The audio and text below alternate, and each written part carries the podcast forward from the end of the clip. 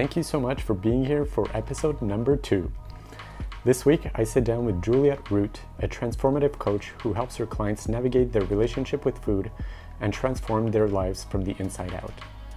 Juliet and I talk about her own journey, following her curiosity to discover the link between trauma, feelings, nutrition, and fitness, and how to bring more awareness into our day-to-day lives. A quick note that right around the thirty minute mark, the oh-so-reliable Costa Rican power grid, just kidding, decided to cut out, and as a result, Juliet and I resumed our conversation only a couple of days later. It makes for a slightly awkward pause, but the conversation picks right up on the other side. Enjoy this episode with Juliet Root.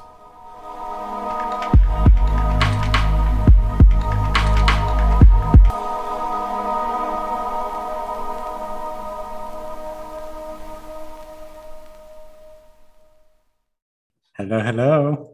Hi there. Hey, Juliet, how's it going? It's going really well. How are you doing today? Good. Nice to meet you. Thank you for joining me on my experimental podcast. I'm very happy to be here. I love being on podcasts since I do so many where I'm the person interviewing. I'm like, yay, I get to be on a podcast. Yeah, I feel you. I also kind of prefer to be the guest on the podcast rather than the host. So Um, I'm glad I'm able to give you that gift today. Yeah, thank you. Yeah. Um, so I came to you because um, I want to share as much as I can about my own spiritual journey with this world and uh, getting healthy, and nutrition and life coaching have all been things that have helped me along my own path. And your title of transformational coach is something that really grabbed my attention. I don't think I'd come across it anywhere else before, uh, despite working with a life coach. So can you tell me a little bit more about your, the title itself and the kind of work that you do with your clients? Yeah, yeah, absolutely. And I myself have gone through the whole journey of health, body, nutrition, transformation, therapy, all the things myself. So um, I can speak to that as well from a personal level of everything that I've tried. And it really started for me because I was um, a personal trainer. That was my first uh, foray into health and wellness. And then from there, I went on to become a nutritionist, and particularly an integrative nutritionist, where I really saw food as a way of helping people heal from different physical ailments. Uh, and then from there, it turned into realizing that there were a lot of uh, parallels between the way that people were uh, dealing with their food and how they felt about their mental health, and their, their traumas started to come out. And I was not prepared for all of that. Like, wow, it's, it's uh, one thing to be able to tell people like, here's, here's what works and here's a plan. And then another for someone to actually do that and to actually have a change in their life. And so from there, I went on to study the psychology of eating and get into the mindset piece of how does someone actually make that, uh, that shift and take care of themselves, and how do you go underneath those layers of the mind? And that was really what led me into more of my spiritual practice and working with people. And from there, I went on to study energy healing. And so it was this kind of just real, just whole, like it was the body, the mind, and then the spirit. And that's the order that I take people through. And that's the transformation. And, you know, we always start with the body because, you know, this vessel we have is housing the soul. And so we have to look at that first. And then from there, we look at the layers of the mind and how that's interacting with the body. And then when, once you get to have all of those things in working order, then the spirit says, hello, I'm here and I'm feeling ready to do my job now because you're taking such better care of me. And it's really this beautiful trajectory that happens. Uh, and so that is the full transformation, really. And I didn't know really what else to call myself. I'm kind of like transformation and integrative healing coach is the kind of the two things that I toggle between. But before that, it was just a health coach, but this is way beyond just physical health. This is overall transformation. So that's how I kind of got to that title. Mm-hmm. How long did it take you to go from like your expertise in nutrition to doing this full holistic approach? eleven years it's been wow. of working with people with this. So yeah. But it, I took all, some time off. I was uh, co-owner of a business for a long time. So I really was only doing it very part-time. And so it's just been since uh, February of twenty twenty-one that I went back to being full-time. Mm-hmm. Okay. Not even a year of doing it full-time again. Congratulations. Thanks. Yeah. Um, so what, what does the, the work itself, uh, you know, how long does that take with your clients? How much time do you usually spend with them? What kind of exercises do you take them through? What is the general regimen? Yeah. So it really is dependent upon the person. And I definitely don't have a one size fits all approach with even timing with someone. But what I have really recommended is it being a twelve week minimum for many people. And I, I'm, you know, very open to it being less than that, depending on the person. But what I found really works is twelve weeks, this three month period of every single week working together and then doing things when we're not together and supporting them in those little, you know, home assignments that they need to do uh, to really help them. Cause you know, they're with me They're with me one, one and a half hours, maybe, or less. And then the rest of the time they're doing their thing. So it's important that there are things that I, I support them with in between. And yes, so it's body, mind, and spirit work. So really the body part, I support people with their nutrition and, um, and their movement piece, just kind of making sure that that foundational stuff is there. And you know, we can get more into diet if that's something you do want to talk about, but it's, there's so many nuances with it, but really it's just about meeting the person with where they're at. And uh, many clients that I have struggle with food and their body, and uh, from years of programming, what they should eat, what they shouldn't eat, what they should look like, what they shouldn't look like. And so there's that piece of that, which is a big trust piece, kind of figuring out how do you trust your body. Yeah. And, um, and, and feel good about what you're putting in it. And then the mind part is I really work with people to, to teach them a lot about how the mind works, because you've got, you know, different components to yourself, right? You have the person who is talking in your head. You have the person who's seeing that and observing that. And what, who are those people? What's happening there? But, you know, how do I become more on the observer seat so that I can support myself in making changes? And then the spiritual aspect, the energy aspect, uh, that is a little, yeah, it's, it's a little more of the invisible part that I can't explain yeah. with words, but that's my, you know, I can basically just feel people's energy and, uh, kind of tap into like what they need and what they don't need in that moment. And, um, yeah. And yeah, th- there's a huge trauma piece to this that we can talk about, but pretty much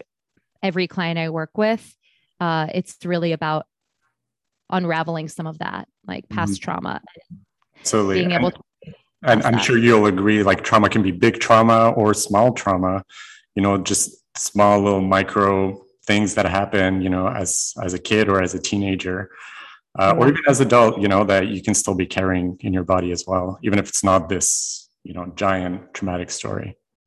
Oh yeah, absolutely. And that's just understanding just how our, how our minds work and, you know, the subconscious mind and how we take things in from the time we're little, and even just giving language to that for people and explaining how that works is very freeing for, for many of us when we learn, oh my gosh, this makes so much sense now. Mm-hmm. And when things make sense, you feel less like a victim and more like you have the power, you can take your power back in that moment. So that's a really powerful part of all of this too, is just realizing how powerful we really are mm-hmm. when we realize that we are not a product of our circumstances. Yeah. I did a journaling class uh, a few months ago, and uh, there was a segment in there, I think it was five days straight of just writing little stories about trauma.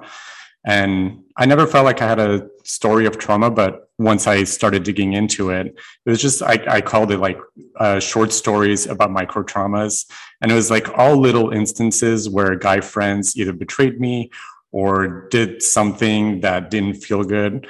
And how for me, that was just kind of normal and part of the story. But once I started writing about it, just so much more came out, and I could see how it influences my male friendships today and how I've struggled with masculinity in general. Yeah, because it's this one, one or two or however many, you know, what seemingly insignificant incidences that happen to us. Mm. But what happens is that we sort of tether away, and a piece of us says, oh, I'm just going to go over here now. And I don't, I don't want to come back out because I have, there's a fear now around being that authentic version of yourself. It's so it's learning when you, when you learn that about yourself, then you can say, oh, okay, now I'm going to put trust back in, and I'm going to go back out there with the understanding that I am my caretaker. I can support myself. If these feelings start to come up, I can understand that these feelings, where they come from, and that it's not somebody else who's making me feel this way. Yeah, absolutely. Um, something you said, were saying before, remind me of uh, our daughter, Charlie. Well, both of our kids, they're very glutinous. Um, and, you know, especially after dinner time, it feels like they could just stuff their faces with more and more food. Like, it doesn't matter what you would offer them. They would just eat it. And we try to, you know, have dinner and kind of be done with it. So we're not building this habit of taking sweets, you know, after you're, you're finished dinner and right before bedtime. Um, but we're trying to teach them to make the distinction between what their body actually needs and just what the mouth is kind of asking for. And we, we see them, you know, obviously they, they need a lot of time to learn these little lessons, but we can see them recognize, you know, sometimes just the mouth wants to change up the flavor and wants something sweet, but your body, it doesn't actually need it. It's actually full from the dinner you just had. Mm-hmm. Yeah. And there's that insatiable part of us all, but especially with kids, because everything is so new and exciting. And they are, they are in that place of, you know, that I believe they're under seven, right? You're, they are. Yeah. Five and seven. Yeah, so they're in that, like, that zero to seven stage is that really, like, powerful place in life where you're just a sponge and you're just taking it all in, and everything is very imaginative and, and experiential. So that insatiable nature in kids is, it's a beautiful thing. And yeah, just watching them be able to tap into their own intuition and, like, what their bodies need, they have more capacity to do that than I do in my thirties. So it's great to see children and how they're able to be like, I'm, I'm full, or I'm hungry, or this is what I need, or this is what I don't need. Yeah, same. I mean, I'm still stuck in that phase, you know, zero to seven years old when it comes to food. I just love food, and it tastes so good. And it's such an enjoyable part of, you know, being alive and being a human. Like, you get to experience all of the flavors, and it does require some, you know, relearning, rewiring yourself to have a healthy relationship with it. Like, I, I've done my nights of, like, binging on salty food, then sweet food, salty food, sweet food. And it, it was never got really problematic, but I just enjoyed it so much. Like, I needed to stop that not so great habit and kind of rewire myself to really do it in a healthier way. Yeah. Well, food can be a real spiritual gateway for a lot of people. It was actually one of mine when I was twenty-five. I had been really suffering with, like, going on diets and, like, restricting myself and uh, over exercising from the time I was, well, twelve is when I believe I went on my first diet. And fourteen is when I started working out, and it would never truly came from a place of, like, wanting to have better performance or athleticism. It really came from a lack, or feeling like I lacked uh, confidence. And so I really did a lot of experimentation and tortured myself for so many years. That it was when I was twenty-five, when I was having a real issue with binge eating, where I could not stop eating at night, especially. And I would think about food all day long, and it was consuming to me. And then I would be, feel so shameful and guilty, and would exercise for hours the next day in order to, you know, burn it off, what I thought was burning it off. Right. And, uh, and it was just this cycle that I was caught in. And that was one of the things that actually really got me into looking at myself on a deeper level for one of the first times, and go, like going down a spiritual path was that. And because many times when we feel like we are helpless to something, at least my experience, it can bring us to a place of a deeper learning about ourselves. And why am I using this in this way? What am I trying to fill? What void, right? What is this hole, and what do I need? And it's not food, because no matter how much food I ate, it was never filling the filling that void. And so it was looking at what parts of myself really wanted to wanted to be looked at. So yeah, food is an interesting one for a lot of people when their relationship with it can really actually be a spiritual uh, thing for many people. Yeah. Was there like a specific moment where you were like, I need to look at this more closely and take charge? Or was it just kind of a more natural progression? I think that, I mean, I knew that I had issues with food and, you know, my body image for many, many years, but at an acceptable level where it was, it never felt like I, it was unmanageable or I was needed to get, you know, su- support, but it was still consuming from the time I was young. If I, you know, I look at journals that I wrote when I was in uh, high school, pretty much all of them talk about how fat I am and how ugly I am and how no one will ever want me and I'm unlovable and I'm disgusting. It's really sad. Uh, and, but that was just, that was in my head. That's how I lived. And it wasn't until I actually got into the fitness industry and uh, for a multitude of reasons. But one of the big reasons is because I really wanted to be able to change my own physique. And I found power in that. And then there was, it's like a double-edged sword. On the one hand, I found a lot of power in this new uh, way of living and being. And there was performance that was exciting me. And it was not as much about, I actually was feeling like confident in myself for the first time with being able to do things at, from an athletic standpoint. And the other, uh, the double-edged sword is that you're in a very toxic environment where everybody really just cares about how they look, um, at least in the, in the environment that I was in at that time. And so then this focus is still purely on my aesthetics and how that is my life. But it wasn't until I was in a, uh, a really tumultuous relationship. And in that relationship, I started to binge eat in a way that I'd never experienced before, where it really just felt completely out of my control. And uh, I ended up leaving that relationship and Uh, moving away and like totally a dark night of the soul moment for myself. And that is uh, when I started my journey of like getting help and seeking out therapy. Uh, but it was actually kind of a, like a five-year journey of working on my health and nutrition until, and going back to school to study the psychology of eating and, and, and all of that, because I wanted to then help people uh, because I had transformed so much and there were so many parallels in that way. But yeah, so it was a lot of things, and food for me was, and the way I was using it was like a side effect of a much bigger issue. Mm-hmm. I think that's kind of like the re like everybody knows that they should be eating more healthy, but for some reason, it's always so hard to do. And it's, you know, until we uncover those deeper causes for them, only then can we really start making the changes, even though on a cognitive level, we know that we should be doing better. If the emotion is kind of driving the car in that moment. Emotion drives everything is what I've realized in my life. Like that is what's driving all of our lives all the time. And it's about learning yourself and learning your emotional, you know, uh, what your emotions are telling you. Yeah. And also being able to, to have some kind of take some space from your emotions, like be, again, being that observer of yourself rather than being wrapped up in it is such a skill to cultivate that really helps. Yeah. Yeah. I wanted to uh, bring up a quote that's on your website, which really captivated me, and I was hoping you would have some insight. Uh, it says, "Ever since I was a little girl, I've been on a quest to understand the inner workings of human beings and what makes them either stray away from their magic or fully embody it, to live a purpose-driven life." So referencing your little girl, what have you discovered since that time? And do you feel like that there, there is a magical answer? Mm. I think the answer is very individual. I don't, I don't think there's one, one answer.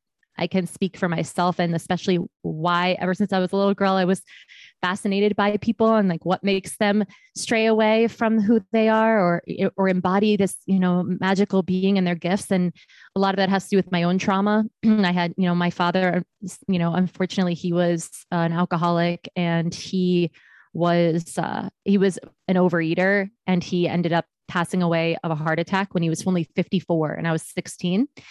And I just watched him suffer so much. And he was this beautiful talented musician. He had three Grammy awards. Like he was just like one of the most spectacular artists, but he was suffering on the inside for so many years and never worked on that part of himself, never did the inner work. And so I just watched that decline. And so that is part of what my fascination was with people. And my mom, she suffered from mental illness from the time I was ten. And she's also a very gifted, very spiritual person who, uh, through just, I, I mean, I don't know exactly why she, you know, strayed away so much from her own gifts and, you know, but she was overwhelmed by life and her own trauma from her past. And so it was a lot for me around trying to figure people out. Like, here are these amazingly gifted people, my parents, and they can't enjoy their life. And now one's gone. And so I've always just been someone who watches people and sees how they maneuver, how they interact. And I've been able to read people. And I do think that there is a superpower that comes with having a lot of trauma. And that is the gift of being able to read energy in people, because you get very sensitive to energy from a young age when you've gone through a lot. So it sort of turns up your senses. And to answer your question about, you know, how do, what's the, is there a magic answer for how people can be in their magic? I think it's what we're talking about, which is learning who they truly are and not straying away from the shadow, not straying away from, from their trauma, really fully looking at all of it as making you a whole human being and being able to go into what your truth is.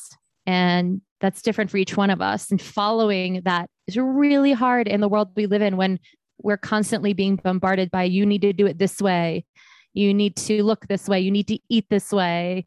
Uh, you should be here at this age, right? So all those messages that we receive, it's very challenging to be able to clear out that noise and go inward and get in touch with you, like the essence of, of who you are and what actually makes you feel good.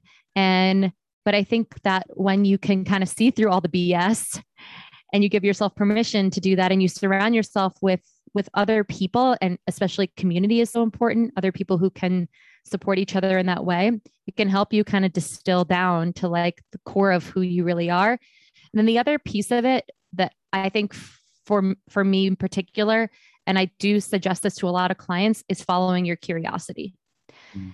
There is a real magic in just following, like, oh, I'm really curious about this. Oh, I want to try this. And then not being straight away because, oh, that's not cool, or I'm never going to like be good at that, or what's that going to give me? Like, I prevented myself for so many years from doing anything because I was like, well, what's the payoff? Like, why should I even do that if I don't know that it's going to make me more money or it's going to make me f- feel better or be cooler or whatever. Right. And so, um, now I'm like, if I want to read a book about fairies, I'm just going to read a book about fairies because I'm curious about it. It makes me happy. And so I think there's that piece of it's really important. Yeah. You said so many things that really resonate, especially for where I'm at right now in my own journey. We're kind of in between careers. We just moved out of Canada, living here in Costa Rica, and there's just so many things in motion, and I, I keep feeling the, the push-pull of needing to do something concrete that brings something specific to the world that generates money, you know, so that we can live. And yeah, just kind of like trying to rebuild a business that's contained within a box, which is what I'm used to doing. But instead, I am discovering that I can do so many different things that pique my interest. I can learn to play the flute. I can take a drawing class. I can have my meditation practice. I can still work on our business a few hours a day if I need to. Um, I can start a podcast. I can still love photography. I can do all of these different things, and they can all be part of who I am. And that's that's where I feel like most powerful is when I own all of these interests and all of these things that I can do, is when I feel I'm my most authentic self and when I feel most centered and happiest as well. Yeah, that's important to listen to yourself. And it is really easy to get distracted when you listen to a podcast and there's someone, you know, of, let's say, a Tony Robbins caliber who's saying you cannot, I'm not quoting him directly, but just using him as a placeholder. Like, you can't be a jack of all trades and a master of none. You need to focus on your craft and honing that. And that's what's going to really get you there. And it's like, when you hear things like that, and of course we just live in this society of wanting to be highly successful, and that that's going to give you all of, of the things. That's the illusion that no matter how many times I'm aware of the illusion, I'm still caught up in the illusion. No matter how many times I'm like, it's such an interesting thing to know that it really doesn't get you anything. And yet you still are like, let me just keep going. Let me just, cause maybe I'm different, but no. No. Yeah, that's something that, you know, I, as as I do this podcast and I share more about my journey, um, it's a good reminder to just be mindful of how the message is delivered, because the path is so unique to every person. And, you know, for, for me, I would never want to impose the way that things have worked out for me on someone else. Be like, sell your house, move here, quit your job, do this. You know, it's, everybody has their own journey. And I think it's important to be respectful of other people's journeys, and also have that grace towards ourselves, in that the journey is not linear and it's going to have its bumps along the way. And it's sometimes going to go backwards and forwards, and all of it is good. There's no right or wrong.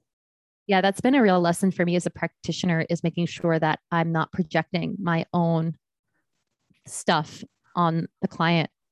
It's something you have to really be cognizant of, because of course, like, I've had my own major journey, and there's all, I can see, you know, oh, you know, there's all of these parallels between my, me, myself and this person. And, but it's really understanding that they are on their own unique path always. And so, you know, it's okay to share a little bit, you know, and have that commonality, but to impose certain ideas because they may have worked for me may not be the best thing for, for that person. And so that's been an interesting thing for me to look at, especially this last year, is I'm now doing this again, you know, more full time, is just being aware of myself in that way. Like, oh, maybe don't say anything about that. Just let them let them just be with themselves, because we all have our, we have our answers. They're, they're inside of each one of us. Yeah. Another important reminder too, is that the work is never finished. You know, you're, you're, you're a coach now who has been, you know, on this journey for a long time now, but I'm, I'm sure, you know, y- your own journey just keeps evolving, and there's always like more and more layers, you know, to peel away at, and more things to uncover. I know that's been the, the case for me for sure. Oh yeah. one hundred percent. I'm, I've definitely been on a roller coaster myself with in this last year, because, you know, I quit my job. I moved to the mountains. I completely changed my life that I had for eleven years. So everything right now is new for me. And, uh, I recently shared on my, my last podcast, uh, that I truly feel like I died and that I am reborn. That person who I was back in Philadelphia, which is where I lived uh, before we moved to Boulder, Colorado. Uh, I don't even know who that person was. It's a really, really bizarre. The way I think and the way I perceive and the way I receive everything feels different. And so I'm getting to actually know my like new self right now. Have you felt yourself go through that process before? Or is this kind of like the first time you really feel this death rebirth in yourself? I was thinking about that uh, prior to this podcast, and I believe this will be the third. And and then I, I I did the timeline, and it is seven year cycles. And I'm like, oh, that is really interesting. You know, I'm no I'm not no astrology expert, but a lot of astrologists will talk about these seven year cycles. And when I did the math, I was like, oh wow, okay. eighteen, nineteen, twenty-five, thirty-three. I'm like, those are seven year cycles. Beautiful. Yeah. yeah. You're, it's funny. Just before we started recording, I was listening to one of their coaches on Fit for Service, which is the mentorship I've been part of all year, um, was talking about her own death portal, she called it, and just the kind of the cycle that she's going through at the moment. So it, it definitely feels like it's, It's it's there for a lot of people right now, uh, even in the men's circle that I host. Um, a lot of the guys, you know, are expressing that they're going through this like big change, and it's bringing up a lot of anxiety, and it's this transition from the old to the new. It's very uncomfortable for a lot of people. It is really uncomfortable because it feels like you're pushing up against this edge and you don't know like what it even is. It really does feel like you're, yeah, like you're making your way out of the birth canal. Like it's tight, it's uncomfortable, it's stressful, it's you're anxious, you don't know what's on the other side, but you're also excited because you know that there is this light that you're stepping into, but that light is also what kind of responsibility comes with that. What's that going to be? Who's going to be there? And, um, I've been, I've been able this time around in this process to have a really different awareness with myself. I think that comes with age and what I've been through in my past, but this rebirth has, has come with, I'm completely the seer of it all while it's happening. So that's been really in- interesting for me.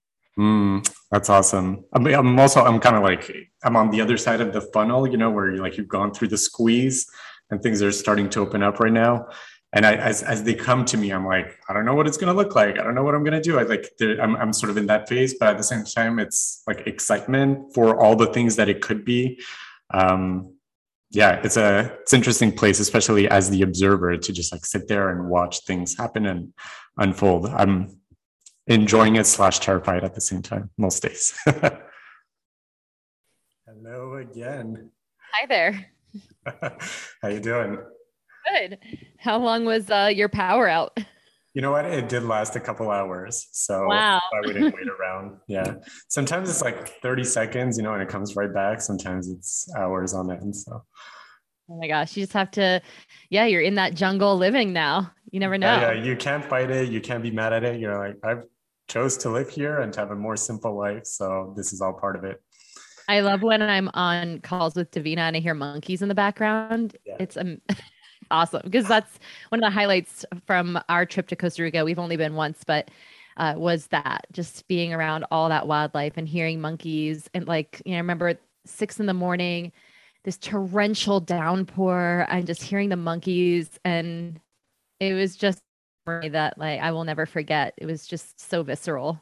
Yeah. It's one of my favorite things to hear is to wake up at like five thirty, six in the morning and hear those howlers. You know, the first time I heard it when we were here last November, um, scared the shit out of me. I was like, what is this like predatorial animal in the bush, you know? And then it's like cute little monkeys.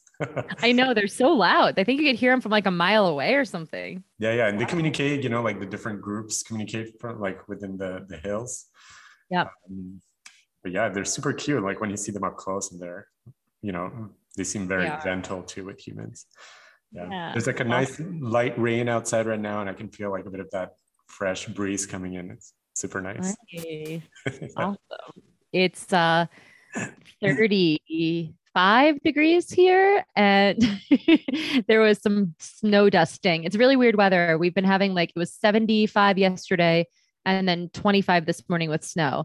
And this week is supposed to be like fifteen low, fifty high on any given day. It's very bizarre living in the mountains like this. Yeah. I saw your Instagram story that was referencing the crazy swings. Yeah. Well, that's what they say about Boulder. Stay weird, Boulder. That's apparently like a staying here and I'm, I'm, I'm here for it. So I'm like, yeah. Stay weird, Boulder. That's awesome. Yeah. Um, well, the, the break gave me a chance to just listen to the first half of our conversation and, you know, kind of see if there was anywhere that I wanted to keep taking the conversation. To be honest, I love how it was like turning into like a conversation around mindfulness and spirituality, because they are so intertwined with, uh, you know, with uh, nourishment and diet and body image and all of those things. Um, the last thing we were talking about, I'm not sure where it, it cut off for you, but I was kind of talking about being on the other side of the funnel, where things are starting to open up again and you don't quite know what that's going to turn into, but it's all very exciting and terrifying at the same time. Um, and there's a lot of talk, you know, in the, the, the personal growth journey about like the, the shadow and like the difficult things and bringing up the trauma. But do you have, can you speak a little bit about what happens when you're on the other side, when things start to open up again, you're seeing the light and things are very exciting, but there's a lot happening at the same time. Like, do you have any advice or anything you can offer once you're sort of on that other side? Yeah, I think we were talking about how you can feel like a completely different person when you come out the other side of that funnel. And it's like a rebirth that happens. So for, for me, this last year, I've been getting to know like a new version of myself. And I can all really only speak for myself, because I think that it's just so individual how each one of us deals with our own personal journey. And um, I just, for the first time, have less expectation of myself than I've ever had before, which is a, I'm seeing this as a good thing, because mm-hmm. it's so much more playful and there's so much room for whatever opportunity wants to present itself in whatever way feels best for me at that time. Versus before, I always tried to control scenarios and situations and kind of my destiny. And that was a lot of be- based off of being uh, scared. It was a lot of, you know, living, living from fe- a place of fear and not really living from a place of love. And so I'm now just kind of learning, what is it like to live from that other place of loving myself and being unconditional with that love? Looks a lot different. And I think that I, you know, the only, I, I don't know if I have any advice or like, you know, per se, it's just more sharing my own experience with what I've noticed is happening.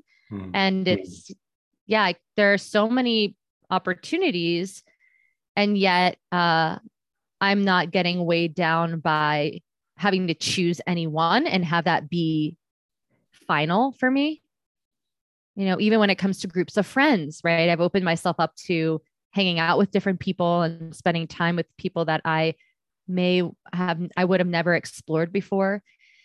And even in that, that's fluid. Perhaps that only lasts for a short time, and then that will fall away and I'll go to another, you know, place. And just being really open-minded right now is at least what I've seen at that journey of coming out the other side. It's like, okay, there's all this room for play now. Yeah. Yeah.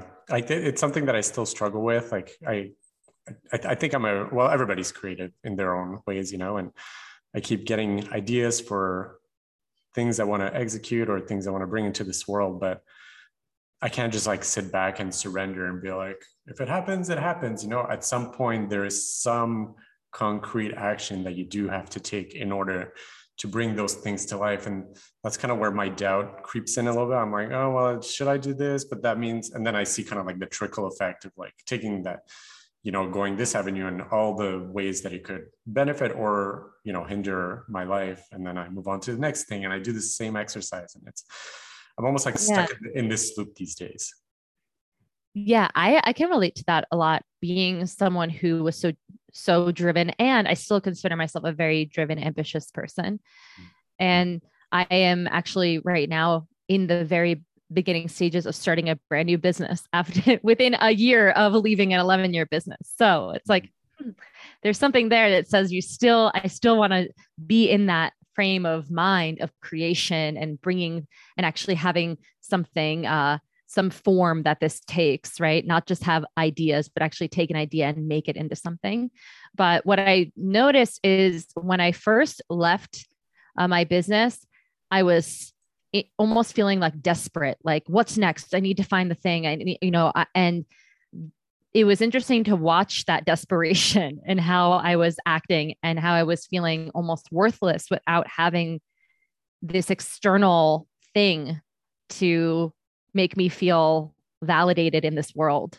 And so that was a real spiritual lesson for me, and, and looking at that and being like, wow, so are you not okay unless you have this thing to show for that, you know, you feel powerful with? And so I learned a lot through just watching myself and my, the actions or even lack of action I was taking, because I was all over the place. And so I, I understand that completely. And what I kind of started to learn is that I would have all these ideas and I would start to do some of them. And then there would be so much anxiety that I was feeling around them. And I was talking myself in and out of it, in and out of it. And I kind of took that as this sign of, it's not the path. You're forcing something. You're trying to make something happen when that's not necessarily what is meant to happen for me. And this current endeavor that I'm in has been a different experience because I found that it's, I'm not attached to it, but I'm really excited about it, but I'm not feeling any of that desperation energy. And so I've just been paying attention to how I, how I react and interact with different ideas and where my drive lies, and not fighting something uh, that I think I should be doing mm-hmm. because it just it wasn't seeming to work out. I was like, there's all this resistance and push for a reason. Maybe I should listen to that and I should just let go and uh, take my time and see what idea feels a little bit more fluid rather than like I'm like trying to push my way through it. Mm-hmm. Yeah. There's also, um, you know, for, for those who are just kind of working on themselves right now and not doing anything, it's, you know, I think the working on ourselves is just as helpful for the world as, you know, going out and creating something. So we, you, I, you, you know, I'm guilty. Yeah. yeah. I'm guilty of, you know, falling into that trap where I'm just like working on myself. And I'm like, I'm not doing anything for this world. You know, it's, it's just like this, this brainwashing of like needing to be like productive and create things and like produce and deliver and have something to show for. But that's only because we're programmed to think that way. It's not actual truth.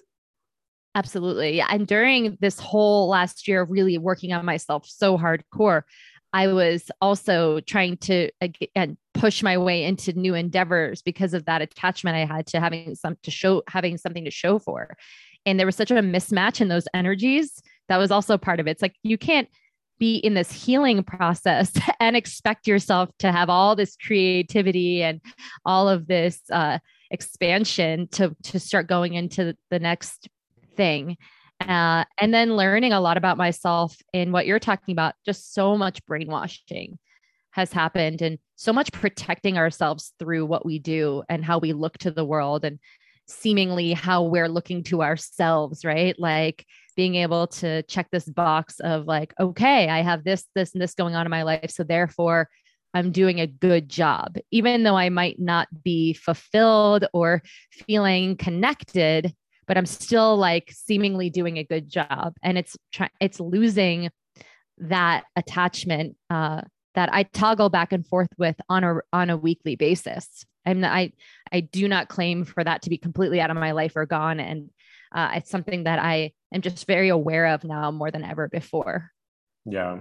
It, and to go back to food, you know, it, it works that way for me as well. You know, I'll go to the gym and I'll do yoga and then I'm like, oh, good job. Now you can like, you know, have a little more chocolate, you know, and it's instead of like looking at what do I need? Like, what does my body need? Like, you know, being very, you know, real about these things. It's always like the interplay of like good versus bad, you know? Yeah.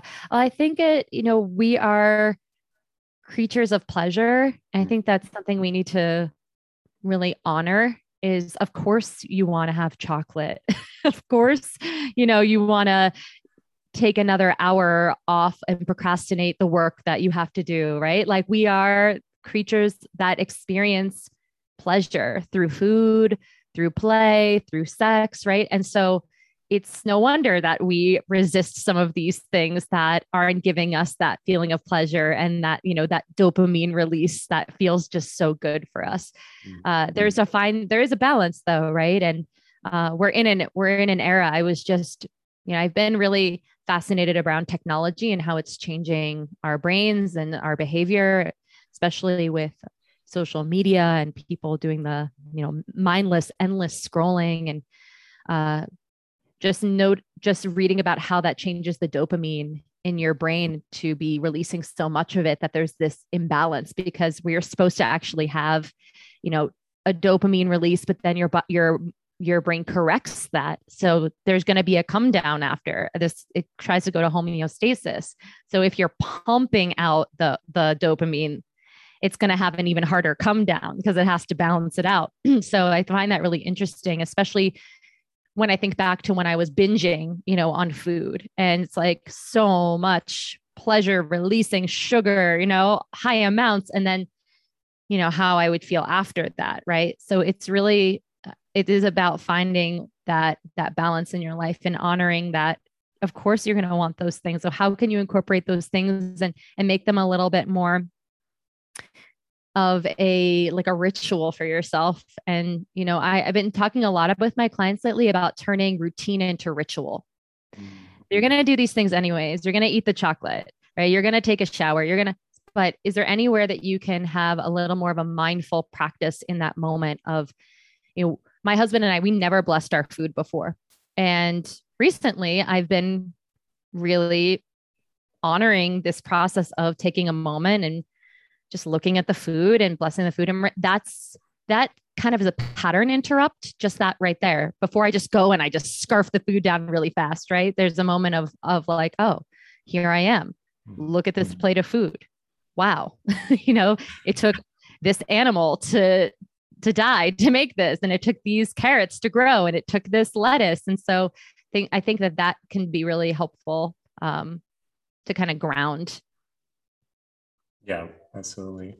Um, this is slightly embarrassing, but it, it is a ritual. Davina and I have been watching The Bachelor, Bachelorette, Bachelor in Paradise, all of all three, you know, for, for many years now. And it's pretty much like the only like bad T V that we watch anymore, but it's on, on a weekly basis. And without commercials, it's an hour and twenty-four minutes. And, you know, we'll smoke a little joint and watch that and eat a little bit of chocolate. And, you know, it's, It, but, but we do approach it almost like in this like ritualistic way, you know, where we're like, ooh, tonight is going to be like a bachelor night and we're going to do this. Yeah. And we really like allow ourselves to like enjoy it, like completely guilt-free, you know, and that that's super helpful for us. I did not consent. Davina's, Davina's in the background saying she it's didn't, okay. I will. I, I I watch plenty of bad television still, and it's actually been something that I've been weaning myself off of over the last couple of years. And I have a different outlook on some of these shows now that I used to just watch mindlessly and really use a lot of these shows to anesthetize myself and just be numb out, because I, my life for so long was jam packed and I was on, on all the time. And so when I would get home, I would just completely want to numb myself out. And so I, there's still some of those habits are still things that I'm so aware of now in a different way. But yeah, we have, my husband and I have plenty of, you know, bad T V that we will indulge in, but we were just talking about how challenging it even is to sit down and watch a movie uh, and, and be completely present in that, versus we just went to a movie theater for the first time since pre-COVID. And it was like so exciting and you're present and you're there and it's like this thing. And I said, well, we can do this at home too. We just need to make it more of, we are going to be watching this movie. You know, your phone goes away. Let's, you know, have some popcorn and actually make it again, more of this like ritual that we partake in. And I think that, that there's something really special in that for, for all of us right now. And in the, in this era of like, there's so much technology and we're so distracted all the time. And that's part of the reason why we're just not even present with our food. We're not even present with how's my body feeling? What does it need? Because we're just not there. Yeah. The one thing I will say about uh, The Bachelor and Bachelorette is I feel like the the level of like spirituality and mindfulness and awareness that we see in the participants has been like increasing year after year. And for me, it's almost like a comfort, not a comfort, but like it's encouraging sign to see how, you know, humanity is progressing, because there's more and more conversations like about awareness or, or about self-awareness and about like personal growth and all that. And if you can see it on A B C and on The Bachelorette, like, you know, like the world is kind of moving forward on some level for sure. I felt the same way because I watched The Real Housewives and there were two different franchises. And they both had shamans come into the group and do like a healing. And, you know, I don't know where this person's from. I don't know, like, you know, how legit they are, but just for that to even be shown to the masses of that they're doing this alternative healing practice and they're, you know, sharing with each other about what they want to surrender, what they want to call in, they're getting emotional, they're really being in their feelings. And I'm like, this is interesting. Or am I just creating my own reality? And now, now that I am in a different place, even my reality shows are changing with me. I was thinking about that because I am a big believer in that, you know, we are creating our own yeah. reality here. So I'm like, wow, it's, that is very true. What is happening? Having said that, you're not getting like your own version of Real Housewives. I'm not getting my own version of The Bachelorette, you know? So for sure, millions of other people are seeing the same thing. Yeah. So for more concrete steps, like what can someone do to start eating more healthy or to be more mindful when it comes to, to food? I think having a lot, having knowledge is really powerful when it comes to understanding what, what humans eat. I always just, this is where I start with people. Like, you know, if a, pan, a panda is eating bamboo, okay, you are a human. What are we, what are you supposed to be eating? And it gets really confusing when you go into the very minute details of, do I eat meat? Do I not eat meat? Do I eat, you know, more high fat? Do I not eat, eat fat? Right. And that stuff I'm taking off the table. We're just simply talking about what foods are going to to be able to assimilate in your body, be used for like for fuel and to, and for energy in your system. And that's real, real food from nature. So, you know, if it, if it was alive, basically, so living foods, at one point, this food was, was alive, whether it was a plant or an animal, but there was a energy quality to it that was living. And versus I think of pro, you know, um, uh, what, what's the word I'm looking for? Um, food that's like made in a factory, uh, processed food. Wow. Uh, processed food to me is like dead food, basically. Mm-hmm. So, or and products. I'm like, those aren't even foods, they're just products. So thinking of processed food as products might as well be shampoo. Mm-hmm. And real food, whole foods is really where you want to start. So for anyone who's just starting on the journey of figuring out healthy eating, it's about eating real food that came from nature. Yeah. And just understanding what these foods do for you, getting into the science of it, geeking out over it a little bit. You know, what, it, you know, why are greens so good for you? What is chlorophyll? Wow. It gets energy from the sun, and that is going into me, and that creates more energy in my body, because everything we eat is really creating that vibration. So it's, what is the vibration of your food? Because you can affect your own vibration through that. So that is where I started to really, for my own like journey of eating well, I started to geek out over that stuff. Like, holy moly, like that's pretty incredible that what you're eating is making me. So I can make those choices. Um, so that's really the, that's the first place to start. Not even worrying about how much am I eating?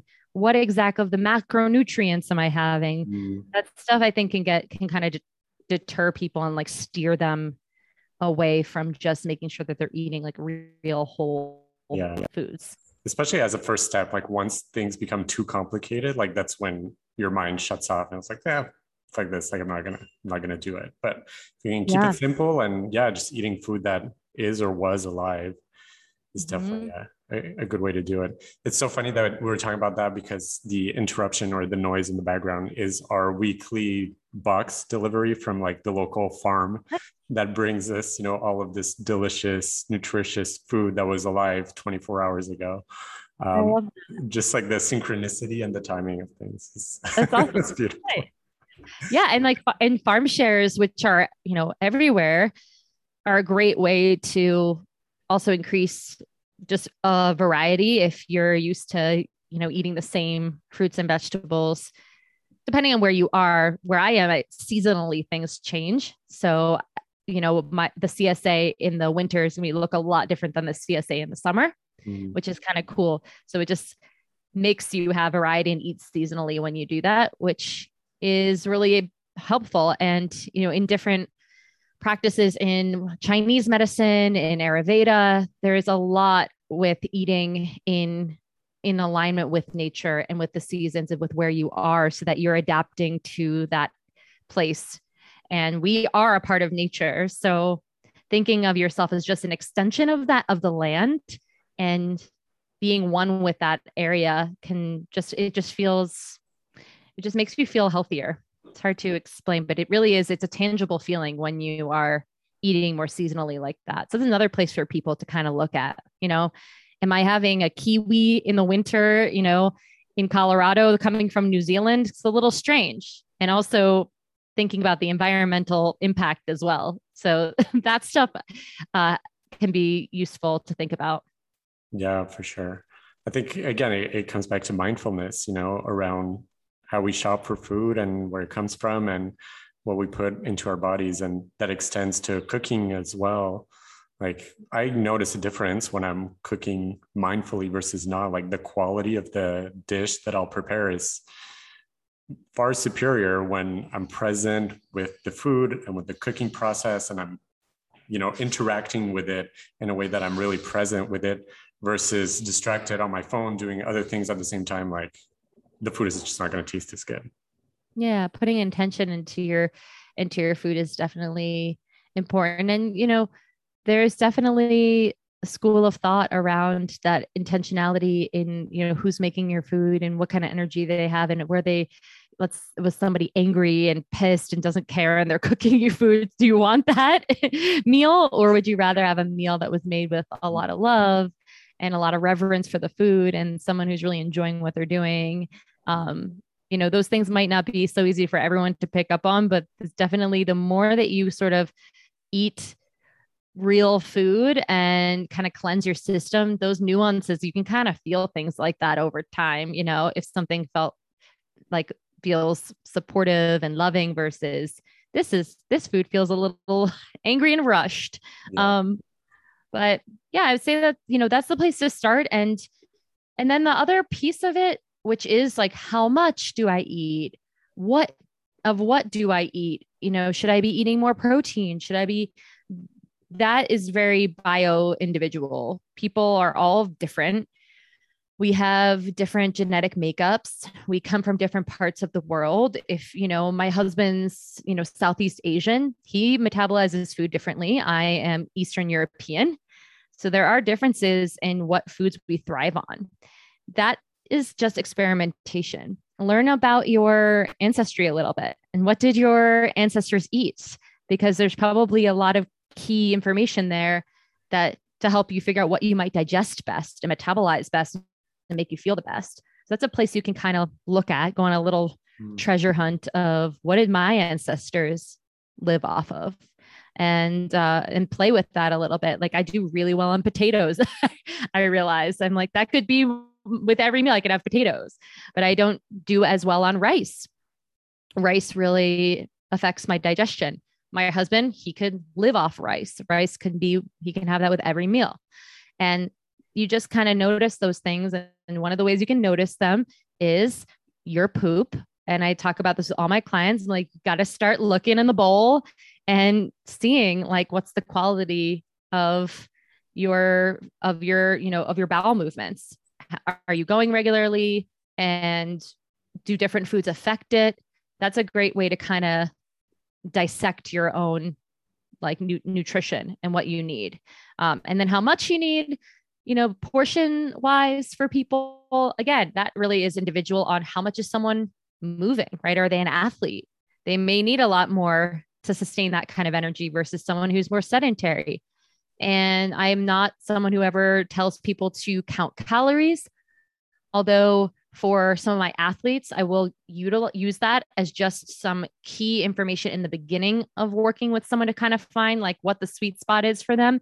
And they can use like, you know, a tracking app and, and their Apple Watch, if they have one, to kind of see like what's, how much energy expenditure is actually happening for this person. I've seen for many women in particular, tend towards eating too little, and they're working out too much.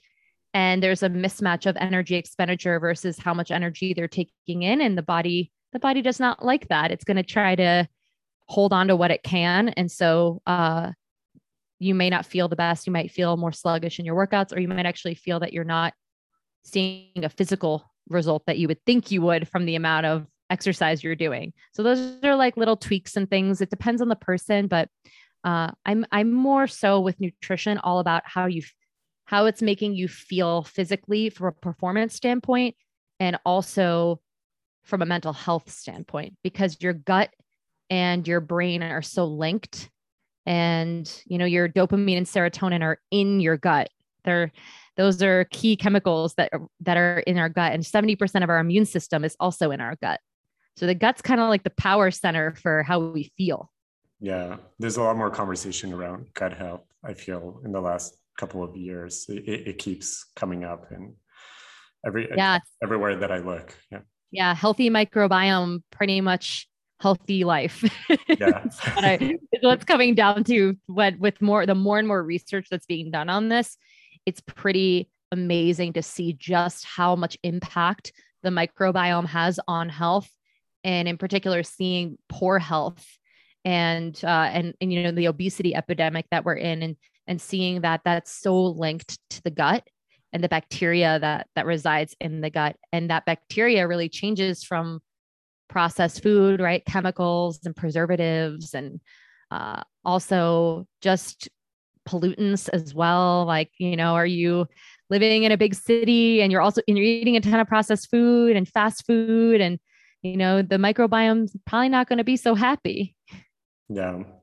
Um, I, I get this newsletter every week that's like good news of the week. And for the most part, it's, it's wonderful. It's like such a breath of fresh air to get positive news instead of, you know, the, the gloomy mainstream stuff. But one of them this week was about the amount of plant-made meat that's being produced, and how like this factory is like increasing its capacity to deliver uh, uh, factory-produced meat. And I was like, mm, like I'm not like I get the like correlation to like, you know, the the gases that are being emitted and all that, but you know, that's kind of where I feel like humans sometimes take things a little bit too far the other way, and like the pendulum swings a little bit, a little bit too much. Yeah. I mean, we're in a capitalistic society, and it, yeah. you know, it's, it's following the trends of what are people buying and what's going to make money. And even something like a plant-based burger, yeah. you know, you're I'm seeing plastered all over even fast food chains right now. The Impossible Burger, you know, is here. And so, and, you know, people are quick to jump on whatever trend they think is going to make them healthier. And it's, it's by no fault, you know, of anyone's, other than the fact that we, again, going back to brainwashing, we are extremely brainwashed by the media, and it's, you know, controlling what many people are buying. Yeah. And uh, I, I, I really think that we have to take more of a stand for, for our own, have more agency for each one of our journeys of health, and not just rely on, oh, plant-based is good. Okay, cool. I'm going to eat plant-based now. But why? You know, like doing your own research and looking into why is that good for me, and seeing how it feels for you, and not just jumping on every single thing because someone says like, this is going to be the answer. Everyone's always looking for that magical thing that's going to bring them, you know, to the place of losing weight or feeling better, you know? So yeah, I think that we have to just take a little more agency over that stuff. That's great advice for sure. Um, what's your take on intermittent fasting? This is another one that's kind of like, you know, on the scene, and it's, and it's great when things come on the scene. I'm not saying that every single thing that comes up is like, oh, you should be weary of it, but I'm always questioning, because if you see throughout the years, there, there are trends. I mean, there was a r- big raw food movement back in like twenty ten or twenty twelve that I jumped on at the time. And then, you know, um, gluten-free became such a big thing over the last decade. And then keto is now such a big thing that you're seeing. And then the intermittent fasting is, but you know, there's, these are valid ways of choosing to eat and, and seeing if they work for you. And it's not that they are unhealthy or quote unquote bad. It's just learn it. And you should learn a little bit about what is the actual benefit, because many people choose these plans simply because they want to lose weight, is what, in my experience of working with a lot of clients, is they want that thing that's finally going to make them look better. And they equate that to a better life. So I have a whole like thing around just the psychology of that. And it's like, you know, the body is ever changing, and to, to be so attached to it, this perfect form that we're trying to achieve, and, and for what, right?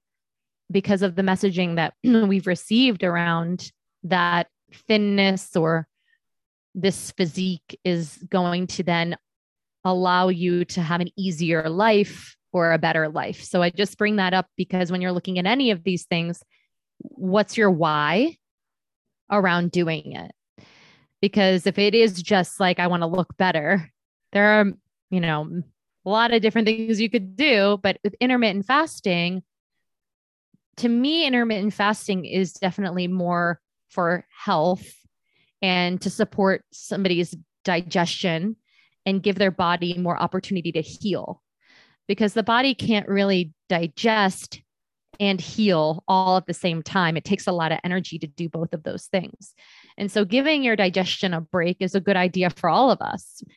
You know, for me personally, I do a twelve twelve most days, and that's just, all right, give myself twelve hours of not having to digest anything. And then there's twelve hours of eating, and it's very natural mm-hmm. to do a twelve twelve.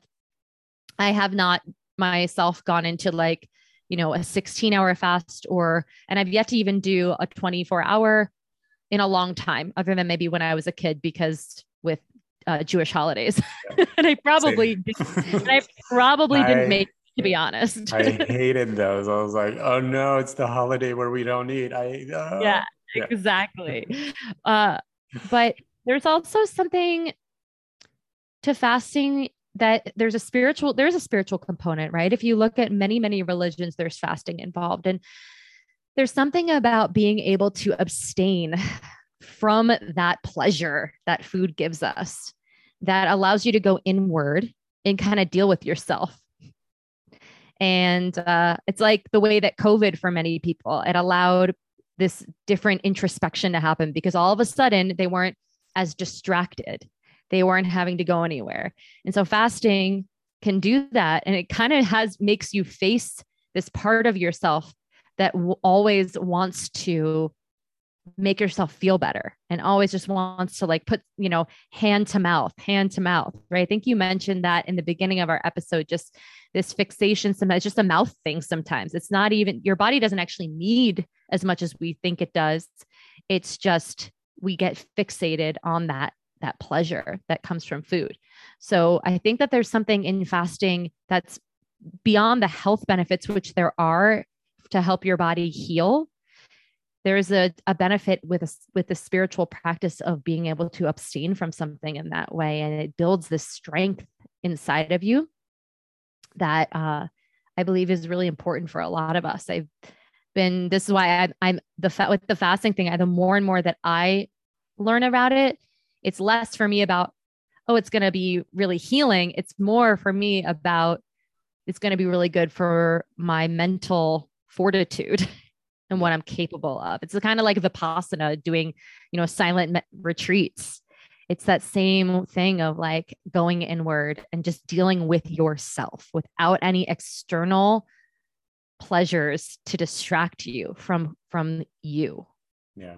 Yeah. Can you hold that emotion or the, the, the feelings that come up, you know, as, as you have that craving for food, you know, can you sit there and be with whatever wants to come up that you would normally just numb and throw something in your Yeah. mouth? Yeah. And for anyone who has had disordered eating, especially, you know, binging like I did, so much of what I was doing was trying to push down those feelings that were trying to come up in such a big way that I had to like stuff them down. You know, that's, that's really a metaphor. I think that how we eat, how we live, you know, I often say how we do one thing is how we do probably a lot of things in our life, and just seeing a theme for yourself in how you operate could teach you a lot about what are you trying to not look at. Yeah. Um, Davina and I have been intermittent fasting. We're, we we do sixteen eight most days, and we've been at it for, I don't know, probably about a year, maybe even a little bit longer now. And it has gotten easier over time, but there's still, you know, some days where we just don't feel like doing it, or we listen to our body and our body is actually lacking food, and we do need to, you know, eat a little bit more that evening or break our fast a little bit earlier in the morning. Uh, but for anyone who's curious to try it, I, I do recommend it. And after a week, your body is is used to not eating anymore, you know, right before bed. And I mean, that, I think that's pretty universal for most people. You know, the two, three hours before bedtime should be, we should abstain from food so that we can sort of do the top digestion and go to bed without our body working so hard to move the food through us. That's why I think twelve twelve, if someone doesn't want to go get, go into the sixteen eight and kind of go that next step, twelve twelve is sort of just, it's totally natural and really doable for pretty much everyone to, to try that without feeling scared of, oh no, I'm not going to be, cause really just, it just means go to sleep, have a couple hours before bed, go to sleep and don't eat. Probably not going to eat the first thing that when you wake up. And most people don't want to eat the first thing when they wake up anyway. So it's a more natural way of trying it if you want to give it a little, a shot. Yeah. Um, so we're about to wrap this up. Um, there's a couple of questions I like to ask my guests. Uh, I think it's super interesting. Uh, what is, uh, what is the day in the life of Juliet, or do you have a daily practice that you want to share with us? Sure. Um, well, there's a couple of things that I do pretty much every day. And one of them is movement. I just love to exercise. I am a very high energy person. I always have been. And I feel like it's like, you got to run me around like, like a kid or a dog. I have to like run around until I get tired and, and relax. So just knowing that about myself, super high energy. I do a very pretty, very like vigorous exercise practice almost daily where I am just sweating and like grunting and getting it out of my system, but it's not the same every day. Sometimes it's a run. Sometimes it's lifting weights. Sometimes it's Pilates. I kind of just vary, vary it and base it on how my body's feeling that day. And, uh, like use my intuition around kind of what workout am I going to do? And then meditation is something that's been really powerful for me in my practice daily. And, uh, I actually meditate after I work out. So I sort of like get this, all this energy out of my body and I'm completely released. And then I go, I'm able to get even deeper into a meditation practice. And that is also very intuitive in which meditation I'm going to do for that day. There are some meditations where I want to go purely try to get into the void and go into like nothingness. And then there are other meditations where, um, I just intuitively sense that like, I need a little more guidance. I need, uh, or I want to do a manifestation kind of future meditation and go into like a, a place of expansion and fun and creativity.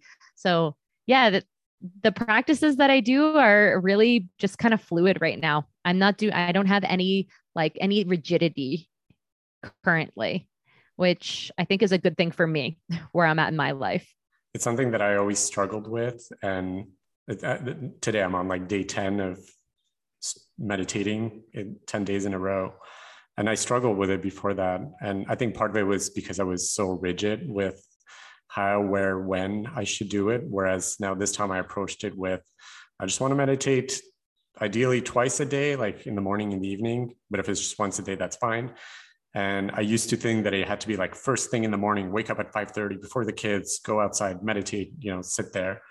But now I'm like way more loose with it. Like this morning, I get up, get the kids ready for school, bring them to school, went to the gym also, then came back, took a cold shower. And then like, it was, you know, ten, ten thirty. And I sat outside and did my thirty, forty minute meditation. And that it's equally valuable as like the five thirty first thing in the morning meditation. And to, to think that I used to think otherwise is like, it seems ridiculous to me now. Uh, but having this flexibility is what's allowing me to stick to it. And I'm on like day ten and I, I know it's going to keep going because I can do it in more places at more varied times now. Yeah. And I just think, be proud of yourself. I'm proud of myself for every single meditation I do, mm-hmm. even if it only was ten minutes or whoa, I did a thirty minute, or I just feel so proud of myself because there were so many years where I could not get into the routine of meditating and I resisted it so much and I would procrastinate and go, oh, well, another day where I didn't do it, or I didn't do it. It's properly. It's not the right time. I don't, I'm not doing it. I'm not doing it right. I'm not getting there, you know? So, uh, it's just, it's just a, like a powerful, proud moment for me every time I meditate right now. And the other thing that I do that I see as a, a meditation is I walk every day without fail, at least an hour a day. Mm-hmm. And this is like, I almost take myself on a walk, like I'm walking a dog, like we're going on a walk. And I really call them my soul walks. I get so much out of them. So many ideas come through when I'm going on these walks. and looking at the trees. And sometimes I'll actually connect with a tree, and I'll hug a tree, and I'll kiss a tree, and I'll just, you know, I have my moment just of, with nature. And I'm really lucky now to not be living in a city, because I would do this before and it would just be big, tall buildings around me and dirt. And now I actually, you know, can have mountains in the background and like all this beauty. So really not taking that for granted. And my walks have just upgraded like so much since we moved here, but that's something that is in my daily practice, like without fail, almost like every single day. That's amazing. Yeah. Um, and the last question, which um, is something that was asked of me last year, and I didn't really have an answer, and I still don't really, the definition keeps changing, but what is spirituality for you? Yeah, that's a, that is, that's a tough question. I think I, I don't, it, what it is for me right now is connecting to something more powerful than myself that makes me feel a sense of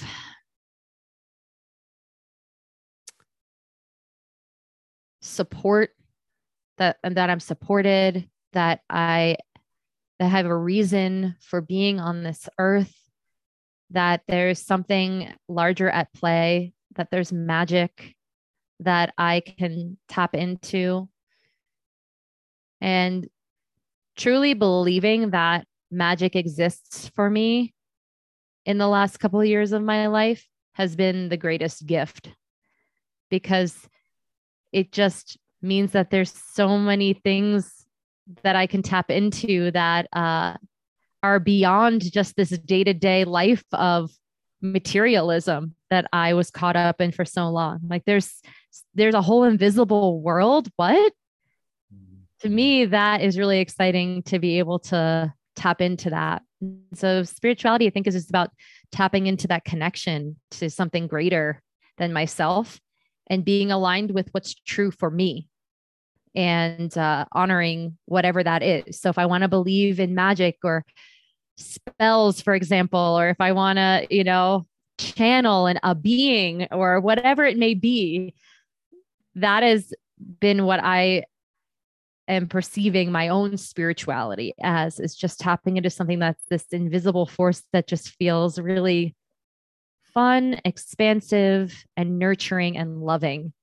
And uh, developing unconditional love for myself also has been a big part of spirituality for me. Thank you. That was beautiful.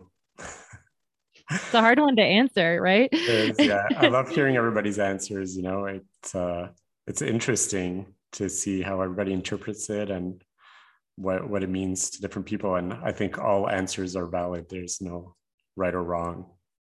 I think that is what spirituality is, what you just said, that all answers are valid. There's no right or wrong. It's whatever your truth is for you. Mm-hmm. That is this connection to yeah. yourself and to something perhaps beyond you. And it's really powerful to tap into that, because it just feels like you can do more and experience more yeah. with that. Yeah. Well, thank, thank you. you so much for coming on and sharing all of your knowledge and wisdom. This was so interesting for me. And I, I, I can, like, all of this like oozes out of you. Like I can tell how much you know about nutrition and fitness and coaching and trauma and healing and spirituality. And so I, I'm very grateful that you agreed to come on and that we had this conversation. Yeah. And I would love to get you on the Woo Cast to come onto my podcast. It would be an honor. So awesome. Yeah.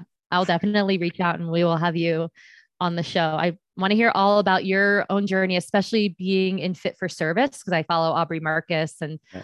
all the people in that circle. And it's so, so amazing. And I was just looking at the, um, his Instagram from Sedona. I think you went to Sedona, right? Uh-huh. And, and then, um, Matthias was there. That's right. And I had just gone to a whole Matthias weekend. Yeah. So yeah, I'll definitely have to have you on, and like, I would love well, to know your whole journey. I would love to, for sure. Um, where can people find you? Yeah. So my website is rooted power dot com. And then I'm on Instagram, Juliet underscore root, just like the tree. So yeah, everybody can find me either my website or my Instagram. Amazing. thank you so much again. And I look forward to us talking again soon. All right. Thanks, Daniel. Bye. Have a good day. Bye. You too.